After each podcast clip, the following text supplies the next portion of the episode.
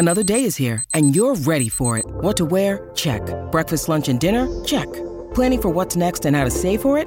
That's where Bank of America can help. For your financial to-dos, Bank of America has experts ready to help get you closer to your goals. Get started at one of our local financial centers or 24-7 in our mobile banking app. Find a location near you at bankofamerica.com slash talk to us. What would you like the power to do? Mobile banking requires downloading the app and is only available for select devices. Message and data rates may apply. Bank of America and a member FDIC. Ladies and gentlemen, boys and girls, and those who don't identify as either, you are listening to Ratchet and Respectable with Demetria L. Lucas. There's so much going on. I mean, there's so much going on that I don't even know like where to begin. Ghana is going very well. I've been doing these walks around my neighborhood every morning. One, to get some cardio in because all this jollof rice is bad for my waistline. But I've been getting to know my new neighborhood and exploring new restaurants, finding new shops that I like. Ghana has a ton of little boutiques that you would never really notice unless you were looking for them. But just walking around on foot as opposed to driving, I'm getting a better sense of what's around, what's available. Slowly but surely, it's all starting to come together. My friends who live here, who are also expats from the States, have given me a fair warning. They're like somewhere around the six week mark, like you start to feel like you're losing your mind the what have I done that happens like, you know, like the first week that you're here, it comes in waves. The one that hits at six weeks, they said that's when I'll start genuinely missing certain Americanisms. And I was like, so far, I'm, I'm pretty good. I'm currently in search of sour cream. I'm not too worried about it because everything else that I've been in search of has miraculously appeared. I just have to find the right grocery store that has it. I'm sure I'll come across it. The Mexican spot up the street has sour cream, so I have faith this sour cream can be found. I found a couple really cute houseware spots. I don't know how I'm gonna get all this stuff back to America. I guess I just ship it like everybody else. But I found these two really cute houseware stores. I just want a couple things, just a couple things to make my house feel more like a home, which it does. I got like this little bench in my hallway. Um, and when I was living here previously as an Airbnb guest, the bench had statues and a couple knickknacks on it, like really cute. It just gave the place a little bit more of a home feel. But my landlady took it back because she was like, Oh, you're living here and I figured you want your own things, which I do. But I also wanted those cute things too. They did leave the paintings on the wall, which I really do like. I told you I bought a piece of art the other day. I got, still got to get that hung up though. But I found this vase. It almost looks like a Keith Haring design. I might go pick it up later today, depending on what time this podcast gets done. I also need to go get my nails done. My nails are okay. I just want to update them because I can because it's $15 and why not? But my toes, I haven't had my toes done since before I arrived. I usually get my nails done two weeks and I get my toes every four. But one of my toenails is chipped and it's driving me nuts. I really do need to go get my toes done. I've been writing these dear mums on, on my social media pages. The last couple ones that I've shared have been about dating in Ghana. And I think saying dating is is probably not accurate men I have met in Ghana. I don't think I'm gonna tell y'all any more stories about men that I meet. Every time I share something, people are acting like it's my next husband, and I'm like, I met a man. That's it. That that's that's just it. That's I met a man. There's no more to the story. I, I, I went out. There was a man. I met him. The most recent story I told, this guy told me he wanted a key to my place. He would pay my rent. He wants to take me to some resort. And people are like, oh my God, girl, be careful. These men, these African men, they're possessive, they're controlling, they're whatever. And I was like, are men in America not? This one woman was like, you know, you're not in America. You know, you meeting these men. Literally, she said he could take a machete and cut you in half. I was like, girl, what have you been watching on TV? You need to stop watching that Dateline shit. Men in Africa, I'm sure there's crazy too. It's not like American men don't be doing crazy shit. A couple episodes ago, we talked about a woman, the lady with six kids. I think she was in Philly. And her youngest child's father, that baby didn't even look six months in the picture that I saw. But the guy caught her outside the grocery store 8:30 in the morning and stabbed her to death. I don't remember the number of times, but it was a lot. They said when they found the lady, the knife was still sticking out of her head. I was like, what? Why would you just say, like, you know, you're not in America? Thank God. They be doing crazy shit over there. I haven't heard the crazy stories over here yet. I'm sure they're here to be told. That I was like, America has no moral high ground to talk about anybody else's crazy shit. But that's not the point. The point is, every time I say I met a man, people are like, what about him? What about him? I, I adore him. You know how I feel about him. Him is also not my boyfriend, and we live on separate continents. I'm bopping around Africa for a while. That could be six months, it could be a year, it could be two. I don't know. I, I, I honestly don't know. I just know I'm I'm bopping around Africa, and I'm specifically saying Africa and not Ghana because I'm not even beholden just to Ghana. There's other places that I want to dwell in for indefinite periods of time. But literally, every time I'm like, oh, I met a man. Like everyone gets so excited. You know, just meeting someone doesn't mean you're going to date them. It doesn't mean you're going to call them. Even if you give out their number, it doesn't mean you're going to answer. You just met someone. That's it. Sometimes I worry about people's understanding of, of meeting, just meeting, and then also dating. Every man you meet is not supposed to be your husband. It's not going to be your boyfriend. It's not supposed to be. Not going to be a date. It's not supposed to be. Not going to be a phone call. It's not supposed to be. Sometimes you just meet people and that's it. But just some of the inquiries, some of the responses, I'm just like, I need y'all to bring it down to a 10. Bring it down to a 10 because you're somewhere around a 20. Bring it down to a 10. Or this weird assumption that, like, I don't know, I've moved to another continent and all my common sense has gone out the window. I'm like, you know, I brought like my discernment and common sense with me, right? Like, I didn't just move to another country and then all of a sudden, like, just, I don't know, turn into like a 16 year old with no dating experience. Like, I'm still 43, y'all. Like, I've, I've lived. I don't get excited because a man talks to me. I don't get excited because a man offers me things. Y'all are women. Y'all are out in the world. Like, do men not offer y'all things on a regular basis? Men are always offering me something. I mean, most of them don't even have it to give, but they're always acting like they have something to do. Like, I mean, that's kind of what dating is. Most people don't see it until after they're off the market. It's more clear when you're married or divorced. But a lot of what passes for dating, I thought it was just in the States, but also apparently in Ghana as well. A large part of dating is men showing up and dangling something in front of a woman. And I don't mean their dicks. I mean dangling something in front of a woman and seeing what hoops she'll jump through to get it. In America, largely it's the possibility of a title of some sort. If you do all these things for me, then then I will give you the honor of of making you my girlfriend or making you my wife. That's a possibility, but let me see what you're willing to do in order for me to bestow you with that title. That's a lot of what passes for dating. Dysfunctional dating to be to be clear. It was something I didn't notice until I was divorced and then I started dating again. I noticed the way that like men dangle titles and I only noticed it because I wasn't interested in it. So I was like, why is he talking to me on a first date about being my boyfriend or my husband? I'm not looking for either. And then it, it kept happening and I was like, this is weird. And then genuinely, men just didn't know what to do. They didn't know how to date me when I wasn't interested in being a girlfriend or a wife. Like we good vibes and we good times. We kicking it. Like what's good? And then they're like, huh? What you mean you don't want to be my girlfriend? I don't know you like that. We haven't even finished dinner. What are you talking about? But I guess over here it's it's I offer you shit, which is very cute. I mean, I appreciate there's a desire not to show up empty-handed. Like You're offering me a resort instead of a coffee date or you're offering to pay my rent. My rent was paid in advance before I got here. I'm good. My most major bill here is my cell phone, which actually costs more than my driver. I'm desperately concerned about my electricity and my internet consumption, but I think my electricity is right now it's looking like $40 a month. I'm gonna put 60 on it every month just in case. I wanna know that if I fall asleep with the light on, I'm gonna still have electricity in the morning. I don't wanna tempt fate. And then my internet, which I think is $25. I figured out the internet situation. But I was like, yeah, like if I want to go to a resort, sir, I can go to a resort. If I want to buy a home and I'm here to buy a condo, I have down payment money and condo money. Even the whole like, you know, you got to pay it within 2 years. Like, yeah, I'm I'm good. Thanks. And if I wasn't, I got a daddy. Come now. I find it very cute that men are offering big shit. I would actually like to see the resort that he mentioned I don't think I'll be going with him though. The idea of, of a man I just met, even though he's my friend's cousin, going on a road trip two hours away as a first date, I'm good. I could have my driver take me to the resort and meet him there. That's a possibility. He called yesterday and today. I haven't called him back yet. Not even trying to be funny. I was running around yesterday. And then today I was on my walk this morning when he called. When I got back, I had some work to do. I'm working now. Then I have to edit this. So I don't know. Maybe I'll call him tonight. I don't know. He was very nice. He was very charming. And he's my friend's cousin, so I don't want to be disrespectful, but I also have no obligation to him because of that. Like, stop. Folks are driving me nuts with that shit. I just need some time, like, people to, like, get a grip. I told this other story yesterday. I was talking about how I went to meet a friend who was in town at a coffee shop and I ran into British Bae.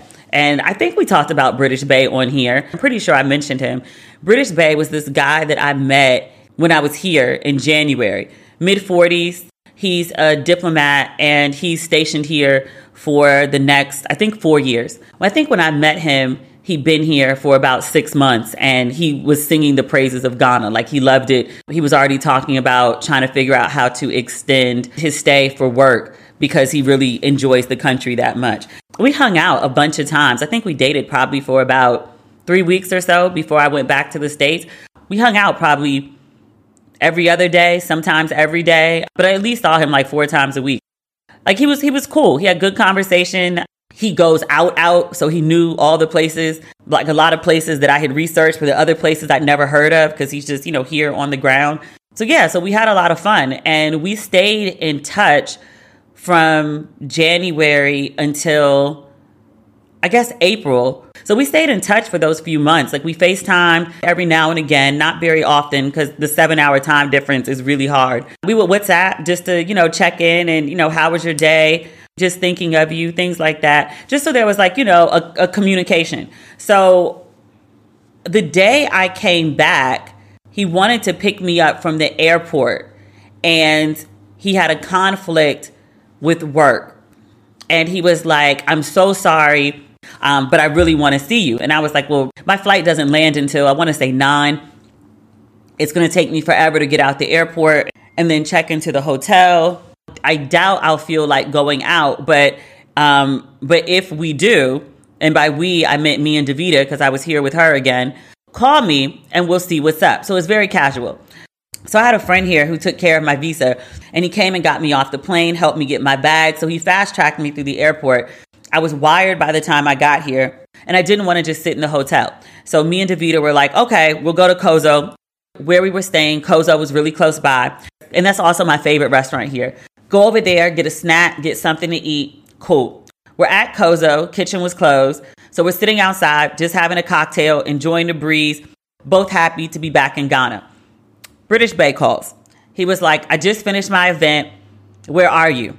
We're at Kozo. It's about to close though. It's like 11 o'clock. So he says, Are you hungry? And I said, Yeah, like I haven't had anything to eat since I got off the plane. We came over here, but the kitchen was already closed. And he was like, Okay, will come by me. It's like, come to breakfast to breakfast, get something to eat here. Breakfast to breakfast is like Ghana's equivalent of a Waffle House. It's, it's a little nicer than a Waffle House, but it's a late night restaurant. I want to say it's 24 hours. They serve breakfast all day and some other random other things, but they're primarily known for breakfast, hence the name. He was like, Oh, you and Davita, because he was clear that Davita was with me. He said, You and Davita come down here and get something to eat. He also met Davita on a previous trip, so kind of important to the story. So we take an Uber from Kozo, which is close to where we're staying at our hotel, and we go down to breakfast to breakfast, which is in Osu. Because it's the middle of the night, it's no traffic, it's probably 15 minutes away. So we get there, he's not waiting outside. I was like, that's weird. So I text him and was like, hey, where you at? He was like, Oh, I'm in the restaurant. Okay. So go in the restaurant. He's got a table, he's got a four top. So pleasantries, sit down, conversation. We order. Davita gets chicken wings and a lemonade. I order a falafel and a glass of Prosecco. He was already eating and had a drink when we got there. So chit chatting, talking, bullshitting. This goes on for a couple hours. I'm starting to fade. Davita's starting to fade. I want to say she got here the day before I did. So we're both jet lagged and it's starting to catch up. I was like, I think we're fading. We're still jet lagged. Like, it's like, I'm starting to get tired. We're going to just go back to the hotel. He says, Let me get the check. The lady comes over with the check. He takes the check and was like, It's a hundred each, a hundred cedis. 100 cedis is roughly $10.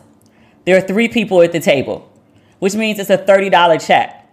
I was like, did you just invite me and my girl to come eat with you and ask us to split a $30 check? This is what I'm thinking in my head. I don't say it out loud. I say, okay, Davita's like, Are you good? Because literally, I just got here. It was super late when I got here. The banks clearly aren't open. The money man isn't available at this time of night. I guess I could have gone to an ATM, but I hadn't. I just happened to have cedis from the previous trip in December. So we pay, and he says, I'm gonna get the Uber since y'all paid for your dinner.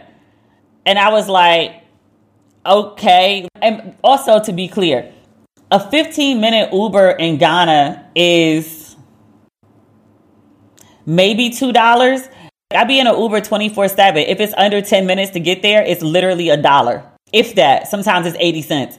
So, sure, whatever, dude. I just want to go back to my hotel at this point. So, he calls the Uber. We go outside. He holds the back door open for me and Davita to get in the Uber. And then he opens the front passenger door and gets in. And I was like, wait, what's happening? And he was like, we're going to the hotel. And so I was confused because I was like, why is he going to the hotel with us? Surely he doesn't think he's coming to my room. He must just be coming to make sure that, you know, it's, it's late at night and he wants to just, you know, be a male presence to make sure we get there safely. Because if I wanted him to come up, I would have just invited him. So breakfast to breakfast is on a side street. We drive to the main street and we should be turning left. The cab goes right. Look at Davita. I said, aren't we, aren't we the other way? I usually have a really good sense of direction, but I'm jet lagged, I'm tired, maybe I'm off. He's like, oh no, we're gonna go to my house first. Huh? He was like, I'm gonna go to the house and pick up my truck and then drive y'all to the hotel. And I was like, why? We could have just taken the Uber straight to the hotel. We take an Uber to the hotel, you take an Uber home. I'm like, okay, maybe he's trying to be like chivalrous and again, I'm jet lagged, I'm tired, I'm confused. I'm just like, it's not really making sense, but it's me and Davita. So I'm not like as heightened as I would usually be because I was like, it's the two of us. What the fuck are you trying to do? So we get to his place, which is three or four minutes away. He was like, I'm gonna take y'all upstairs because I have to grab money for the cab. And then y'all wait for me. And then I'll drive y'all back to the hotel. I'm like, okay, he wants to show me his place. He had told me previously that he lived in like a really nice part of town. He had this three bedroom apartment. And I was like, oh, okay, like he wants me to see his bachelor pad. He's trying to impress me. He needed to after he asked us to split a $30 bill. Fine, whatever. I'm just trying to go with the flow, trying to be like kind of agreeable, agreeable. And again, it's me and Davita. So I'm like, what the fuck is going to happen? Go upstairs. The door to his apartment was beautiful. It's one of those like big doors that you see like in Morocco. So I'm expecting what's behind it to be like, you know, pretty magnificent. It was a spacious place. It was the three bedroom that he said it was. It was very clean. I wouldn't live there. He gets money, goes downstairs and pays the driver. Me and Davita are sitting upstairs like, what the fuck? Davita's looking at me like, what the fuck have you got me into? I was like, girl, I don't know. Uh, she was like, I don't even understand what's going on. She was like, Do I need to like call an Uber and go home so y'all can so y'all could be? And I was like, Ain't no us being anything. Like wherever you go, I'm going. So he comes back upstairs and was like, You good? Like you want something to drink? And I was like, Oh no, we're not staying. We just want to go back to the hotel. And I thought that that's where the Uber was taking us. And he was like, Oh, okay. He said, Well, let me give you a tour of the apartment. Okay, all right, okay, all right. So he's like showing me the living room, like we're not just standing in the living room. And also too, like I hadn't like, you know, when he went downstairs, looked all up and through his shit. I ran through that whole apartment. I peeked in every door just to see exactly where I was, make sure nobody else wasn't in that bitch. So he's giving me a tour of the apartment and like he's showing me his knickknacks. And part of what I have found attractive about him is that he's a career diplomat. So he lived in all these different places. I'd love that we could be talking about something and he'd be like, Yeah, when I was in Pakistan, this happened. When I was in Jerusalem, this happened. When I was in Saudi Arabia, this happened. When I was in Vietnam, this happened. So this dude is at his credenza and he's showing me, oh, I got this statue here and I got this here and I got that there and blah, blah, blah. And it was all very interesting. It would have been more interesting at like 3 p.m. as opposed to like, I don't know, 2 a.m. So then he wants to show me the bedrooms. Sure. All right. Sure. All right. The first room is the guest room. It is a twin size bed. I was like, what guest that is not a child is sleeping in a twin size room? And he previously told me that he didn't have children. And I said, I thought you didn't have kids. And he was like, I don't. And I was like, oh, okay. Just confused. And just so we're clear, this is not like like a cultural thing or an economic thing. He again works for the British government. He gets paid in GPB. the pound is stronger than the dollar. He's a career diplomat. He's not broke. So I'm trying to make sense of like the furniture in the apartment was I don't know if all college dorms have this, but at the University of Maryland, if you were an upperclassman, you could stay in suites. And we had this furniture downstairs. So a long futon that looked like a couch, and then a shorter futon that was like a love seat, and then this other like wooden piece that was kind of like our coffee table. There was a dining room table with chairs, all made of this hardwood. It's like indestructible wood, because you know how college students just abuse everything. Like when I think of college dorm rooms, this is what I think of. I also had almost the exact same furniture when I was in um, when I was in the dorms for NYU. Picture college student furniture. That's within this apartment. And I remember him telling me one time that when he goes to all these different places, one of the perks is his job picks up the cost of the apartment and then also they ship all his furniture. And so I was confused and I was like, is this his furniture? This is what he's shipping all over the world. And then I'm thinking, like, okay, and this is all going through my head as we're walking down the hallway. I was like, I guess if you're shipping your furniture from like one place to the next place, you need something durable and sustainable so this hard college dorm furniture, you know, would would take would take a few shippings and be fine. You can't have delicate stuff and then be shipping it in containers all over the place. Like I get it, but also like what? So then we get to his bedroom. It's another child-sized bed. Splitting the $30 was just weird, but then like in context, I'm finding out that he didn't have cash on him. But I was like, why didn't you just say that at dinner? Also, you don't have a credit card? You don't have a credit card? You don't have a debit card? Like, even when I go out for my morning walks, like, I have cash on me and I have a debit card. But I was like, okay, everyone doesn't think like me. But also, still, why would you invite two people to come meet you, one of which is fresh off a fucking plane, who it's more likely than not that I wouldn't have had money with me? I just happen to have it. And then her girlfriend, you want like a broke nigga in front of her friends? Like, where they do that at? I'm so confused. Anyway, child size bed, a gigantic painting of him above the bed. It was a beautiful painting. And I just want to be clear. It was a really nice painting. It wasn't jankety. It was very nice. Had it been in the living room, I would have felt better about it. I'm like, even Whitley Gilbert put the painting of herself like in the living room. You put this above your bed? Screams narcissist to me. And then on his dresser, which is also made of the dorm room furniture, there's a series of statues, a man and a woman in each, in various sexual positions. The really, really big one, like it was excessively big for like a bedroom statue. Again, this is something for the size of the statue and the size of the room.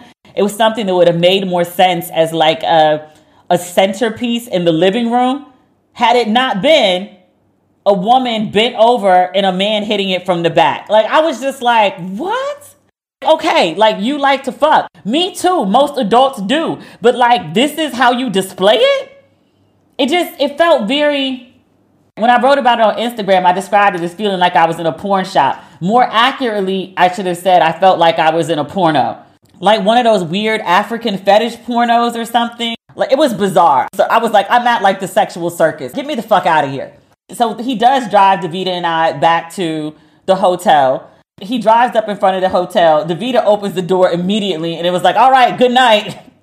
I was like, you gonna leave me in this car with this crazy motherfucker to deal with this bullshit. He was like, am I parking to come up or, and I was like, oh no, you're gonna go home because I'm jet lagged, as I said before. And thank you so much for the ride home. Can you text me, please, to let me know that you got home safely? All right, see you soon. I think I reached for his shoulder and gave him like a, a, a firm shoulder squeeze and then popped out the car. This is ridiculous. You done had me and my girl split a $30 tab. You done okey doked us to get in your house, sleeping in a child sized bed, got a gigantic picture of you over your bed uh, and then got all these sexual statues all over the place. I was like, no, no. And I left out this detail.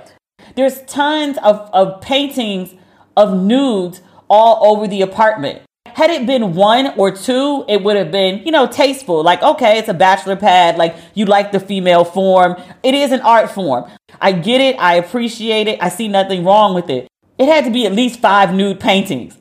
And I was like, between the paintings and then the statues and then the dorm furniture, and then the child size bed. And I was like, you clearly like to fuck. I know you're not doing all this fucking on this dorm furniture and in this child size bed. No, no. In LA, I had a king size bed for just me. Just me. I don't sleep on a child size bed on my own. I'd be damned if I'm fucking somebody in one. I just.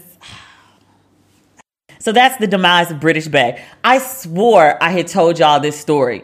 When I shared the reminder about the demise of British Bae on Instagram, everybody was like, what the fuck? No, where did this come from? No, like we wonder what happened to British Bae. You never said. And I was like, I swear I told y'all this. No, we would have remembered. When I take this podcast, I usually record for about a minimum of an hour and 15 up to an hour 45. And then I edit it down to the most interesting topics, edit out errors and gaps and all of that, dead space and whatever. And that's the final product that I put out every week. I think I told this story and then edited it out either because I don't even know. Maybe I didn't feel like I told the story right. Maybe I thought the story was petty. Maybe I was embarrassed that I had been entertaining a clown for months.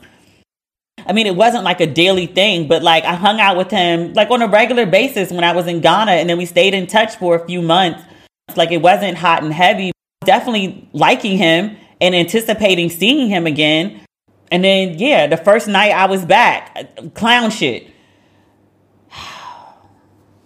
So that's the demise of British Bae. Is there anything else pressing this week that we really need to talk about?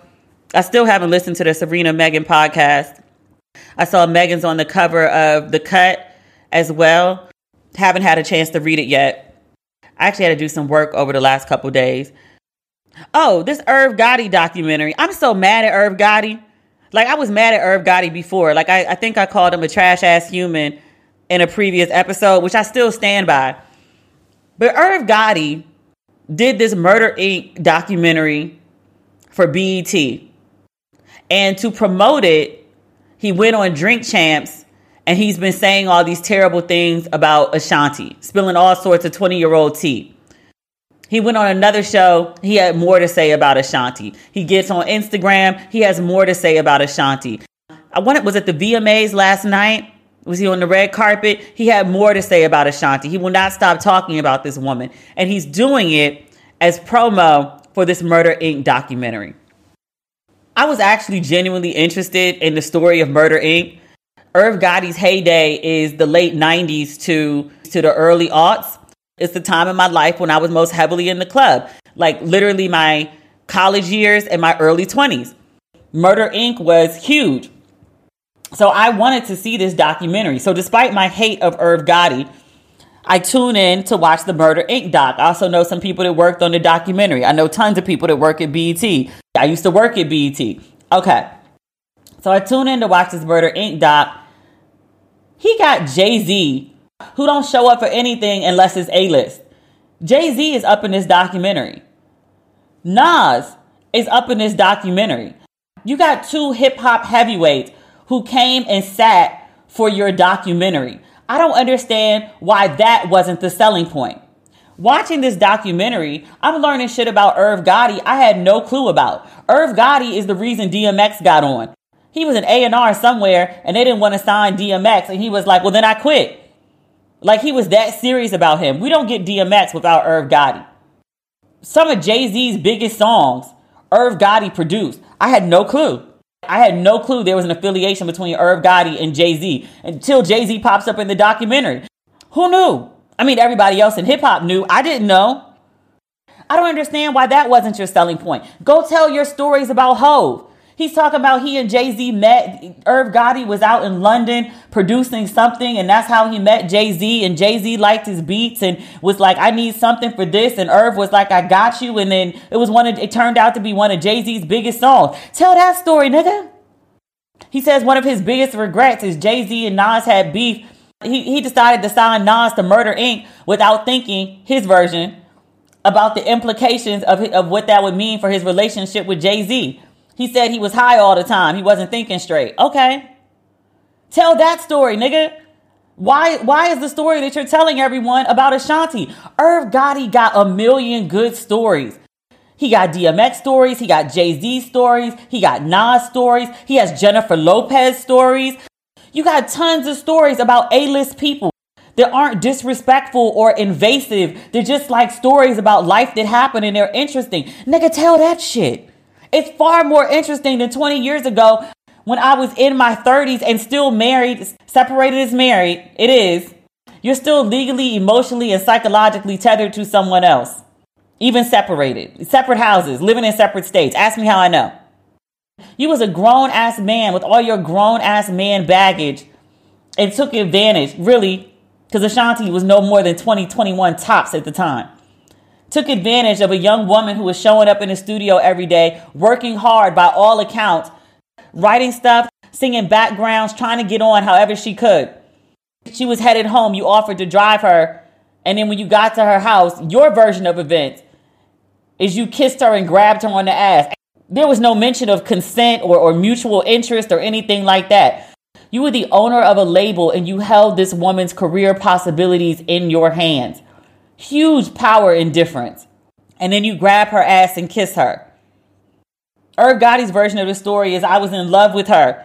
And he was sitting there watching TV one day. This is what he said on Drink Champs. And he saw she was with Nelly and she, he was devastated. How could she do this to me? How could you do that to her? You were in love. Clearly, she wasn't. She was trying to get on. Irv Gotti, also, I thought this was halfway decent of him and the least he could have done, considering the way he's been dragging Ashanti for the last few weeks. He said in the documentary that she was a great writer, she was a great singer, that he didn't put her on because he was dating her, he put her on because she was talented she'd been on tracks already and was it was making noise. People were interested. She wasn't signed to his label and didn't have her own album in the works. He signed her after she'd done a couple hooks and duets and was like, "Oh, okay." But he was also dating her at the time. But he explicitly says that's not why he signed her. So this narrative about Ashanti that's been going on for the last couple weeks, like, oh, she only got on because Irv, by Irv's account, she was good and already doing the work. By everyone's account, she was in the studio 24 7 trying to get on. She put in the work. But you took advantage of that girl. That young girl, that barely legal girl. It's a bunch of fucking predators. I was talking about this to a friend the other day, and I was like, why doesn't anybody call this shit out? Why aren't men calling this shit out? Like he's a 30 something year old man. This is like a, a 19, 20 year old girl. That shit's fucked up. And they were like, who's gonna call him out? It's not gonna be Jay Z. Cause how old was Beyonce when he started messing with her? Oh, that's by their math. Oh. Oh. Oh. Okay. Other thing I want to talk about this Mike Tyson series on Hulu. I said I wasn't going to watch it. If you recall, I went to ABFF and Trevante Rhodes, who, who stars in the Hulu series as Mike Tyson, he just rubbed me the wrong way. And I was like, yeah, he's gorgeous. His body is amazing. But just overall, like I used to be very like, God damn. And now when I see him, I'm, I just see a body. He's ungood. But they also played the trailer at ABFF and it looked amazing. But then Mike Tyson came out and was like, Yeah, I have no affiliation with this. And Hulu just stole my life and then went and made a whole TV series about it. And it's not cool. I'm paraphrasing. Let me read to you exactly what Mike said. He's spoken out about it a couple times. This is from Entertainment Weekly. It says immediately following the news of the show, quote, Tyson blasted the project on social media. Hulu's announcement to do an unauthorized miniseries of the Tyson story without compensation, although unfortunate, isn't surprising. This announcement on the heels of social disparities in our country is a prime example of how Hulu's corporate greed led to this tone deaf cultural misappropriation of the Tyson life story to make this announcement during Black History Month only confirms Hulu's concern for dollars over respect for Black story rights. Hollywood needs to be more sensitive to Black experiences. Fair. So after that, I was like, oh, I'm not going to watch this. Not that I'm a huge Mike Tyson supporter, because I'm not. Um, I do recognize that Mike Tyson has done some life work. You can listen to him speak and how he carries himself he has done the work. He is not the person that he was in his 20s and maybe 30s, nor should he be. If you are 50 something and you are still the person that you were in your 20s or 30s, you have wasted your life. You should have evolved in some way. You should not think the same way that you did in your 20s and 30s. Same hopes and dreams, fine. Your outlook on life should be different. Your life experiences should have matured you, should have expanded you, should have taught you some things. And I respect Mike's growth. Also, just as, I don't know, a person, I wouldn't want someone to take the highlights of my life that they've seen play out in public or from books that have been written about me or interviews that I've done and just piece together a story and I have no involvement in it whatsoever. That just seems very like ick to me. Like I know he's a public figure. This is something that Hulu has done, so I guess it's legal. I haven't heard anything about a lawsuit or a cease and desist. The show is still airing. The first two episodes came out, I guess, last week. So Tyson blasted Hulu in February, um, and then he blasted them again a couple weeks before the premiere of the show. He wrote on Instagram, quote, don't let Hulu fool you. I don't support their story about my life. It's not 1822, it's 2002. They stole my life story and didn't pay me. To Hulu executives, I'm just a nigger they can sell on the auction block. He posted that as a screenshot on Instagram, and then his caption says, Hulu is the streaming version of the Slave Master. They stole my story and didn't pay me. Now, you know, I support folks speaking out about somebody using their shit. I supported Kelis. I supported Dave Chappelle. He was like, I signed a bad contract for Comedy Central, and I feel like Netflix and I want to say it was HBO. And he's like, and I feel like Netflix is taking advantage of me um, by streaming the Chappelle show and I'm not seeing a dime off of it. That was my creation and, and literally my face is all the way up and through it. Dave Chappelle put up a, it was somewhere like a 10 minute stand up, you could say. He was on a stage and there was a microphone in his hand. He was upset about Netflix not paying him. And he made a distinction of what you're legally allowed to do and what is ethically the right thing to do are two different things because legally you can take this show that was my creation and you cannot pay me because it's legal doesn't mean it's ethical or moral or right. Netflix agreed. They also had Dave Chappelle under contract for like $60 million and he was bringing them a ton of money to reneg- but Netflix agreed to pay him something for the Chappelle show. I mention that because although Hulu legally can take Mike Tyson's story and piece together things from interviews and books and and public moments, pop culture moments, because they can do that legally, doesn't mean it's the ethical, moral, right thing to do. Same thing with Beyonce and Kelis. Because she legally didn't have to call Kelis and let her know, doesn't mean that someone, I don't even think it had to be Beyonce. It could have been Pharrell. It could have been Chad. It could have been someone that works for one of their businesses. Hey, girl, this is what's happening. Just want to let you know because the album drops tomorrow morning. Something. No one thought to do that, and it caused a big brouhaha for like a week on the internet. It didn't have to happen. But Hulu has done what's legal, but I don't think what's right or ethical or moral. I say all that to say, I still watched the first two episodes. I bootlegged it, so maybe it's not as bad that I watched it. It's actually kind of good. Trevante Rhodes as Mike Tyson is actually freakishly good. Freakishly good. His bald wig cap is not so good. Trevante said on Instagram they were supposed to edit it in post and they clearly didn't. Like you can see the line for the wig cap. And I was like, if you're going to do Mike Tyson and Mike Tyson is pissed about it, you could have done Mike Tyson better than that. I only saw the first two episodes because that's all that's available right now, um, at least to me. I have a couple friends who are journalists who got the screeners. They've seen the first five episodes.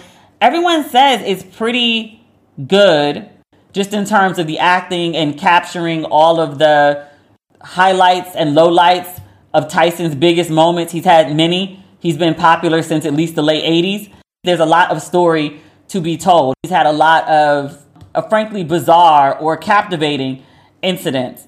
That said, the general consensus for most of the people I know who've seen more than more than the two episodes available, it's interesting to look at, and Trevante does a really good job, but it's not telling people anything they didn't know. Also, most of the people that are saying that are my age, so we lived it. But I guess if you're maybe like a 20 something watching this and you don't know the full Tyson story or mystique, you might be more intrigued by it than people who actually lived through it and remember it all in real time. But I will probably bootleg the rest of the episodes. So, yeah. I still feel bad though about what they're doing to Tyson. I think what's bothering me too though is like they're trying to defend it. They blatantly admitted that they didn't reach out to Tyson. They said something about they couldn't reach out because of something about life rights. And Tyson was like, no, my life rights expired years ago. You absolutely could have reached out and then you didn't. I hate when people are dead ass wrong and just won't say they're wrong. Like if you do some fucked up shit, just stand in your fucked up shit. Don't don't try to deny it. Don't try to change it into something else. Don't try to justify it. Be like, you did some fucked up shit. You know what? I did. What, what can you do with that? It's the denial that keeps the story going. Like, you did some fucked up shit. No, I didn't. Yes, you did. You did some fucked up shit. I did. There's no more story. There's no more conflict. Speaking of stories and conflict, I need to go finish writing this this damn script. I was never supposed to write this script. Now they got me writing the script. Once I got the opening line, it's been flowing. I just need to clean it up so it can be seen in public. Not ready for public consumption yet. And by public consumption, I mean like, you know, the studio, the production, my lawyer. All right. We'll be back on Tuesday. Hopefully, I have listened to this Meghan Markle podcast by then. I'll definitely have read the interview. Um, we'll see. Life is life is a lot. Life is good, but life is a lot. All right. That's our episode for this week. I'll be back on Friday. All right. Bye. Almost forgot.